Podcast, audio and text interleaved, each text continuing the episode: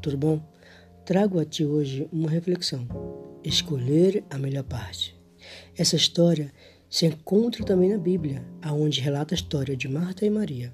As duas irmãs receberam Jesus em sua casa. Marta, toda solícita, corria daqui para ali, no preparo do melhor lanche para o mestre. Já Maria, ao contrário, ficara ao seu lado, bebendo as suas palavras e feliz com a sua presença. Marta, você está se preocupando com muitas coisas materiais. Maria escolheu a melhor parte, disse Jesus a Marta. Então, gente, é preciso que nos preocupemos com as coisas materiais, sim, com o nosso alimento, sim, com o nosso conforto, sim, com o nosso bem-estar, sim. Isso é necessário e é bom. Mas só que o mestre em nenhum momento disse que não era bom.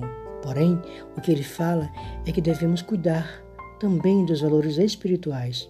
Devemos atentar a esses valores acima de qualquer outra alimentação.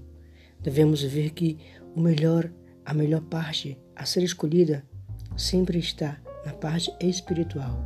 Trabalhar primeiro o espírito para depois trabalhar a parte carnal. Pensa nisso, reflete isso.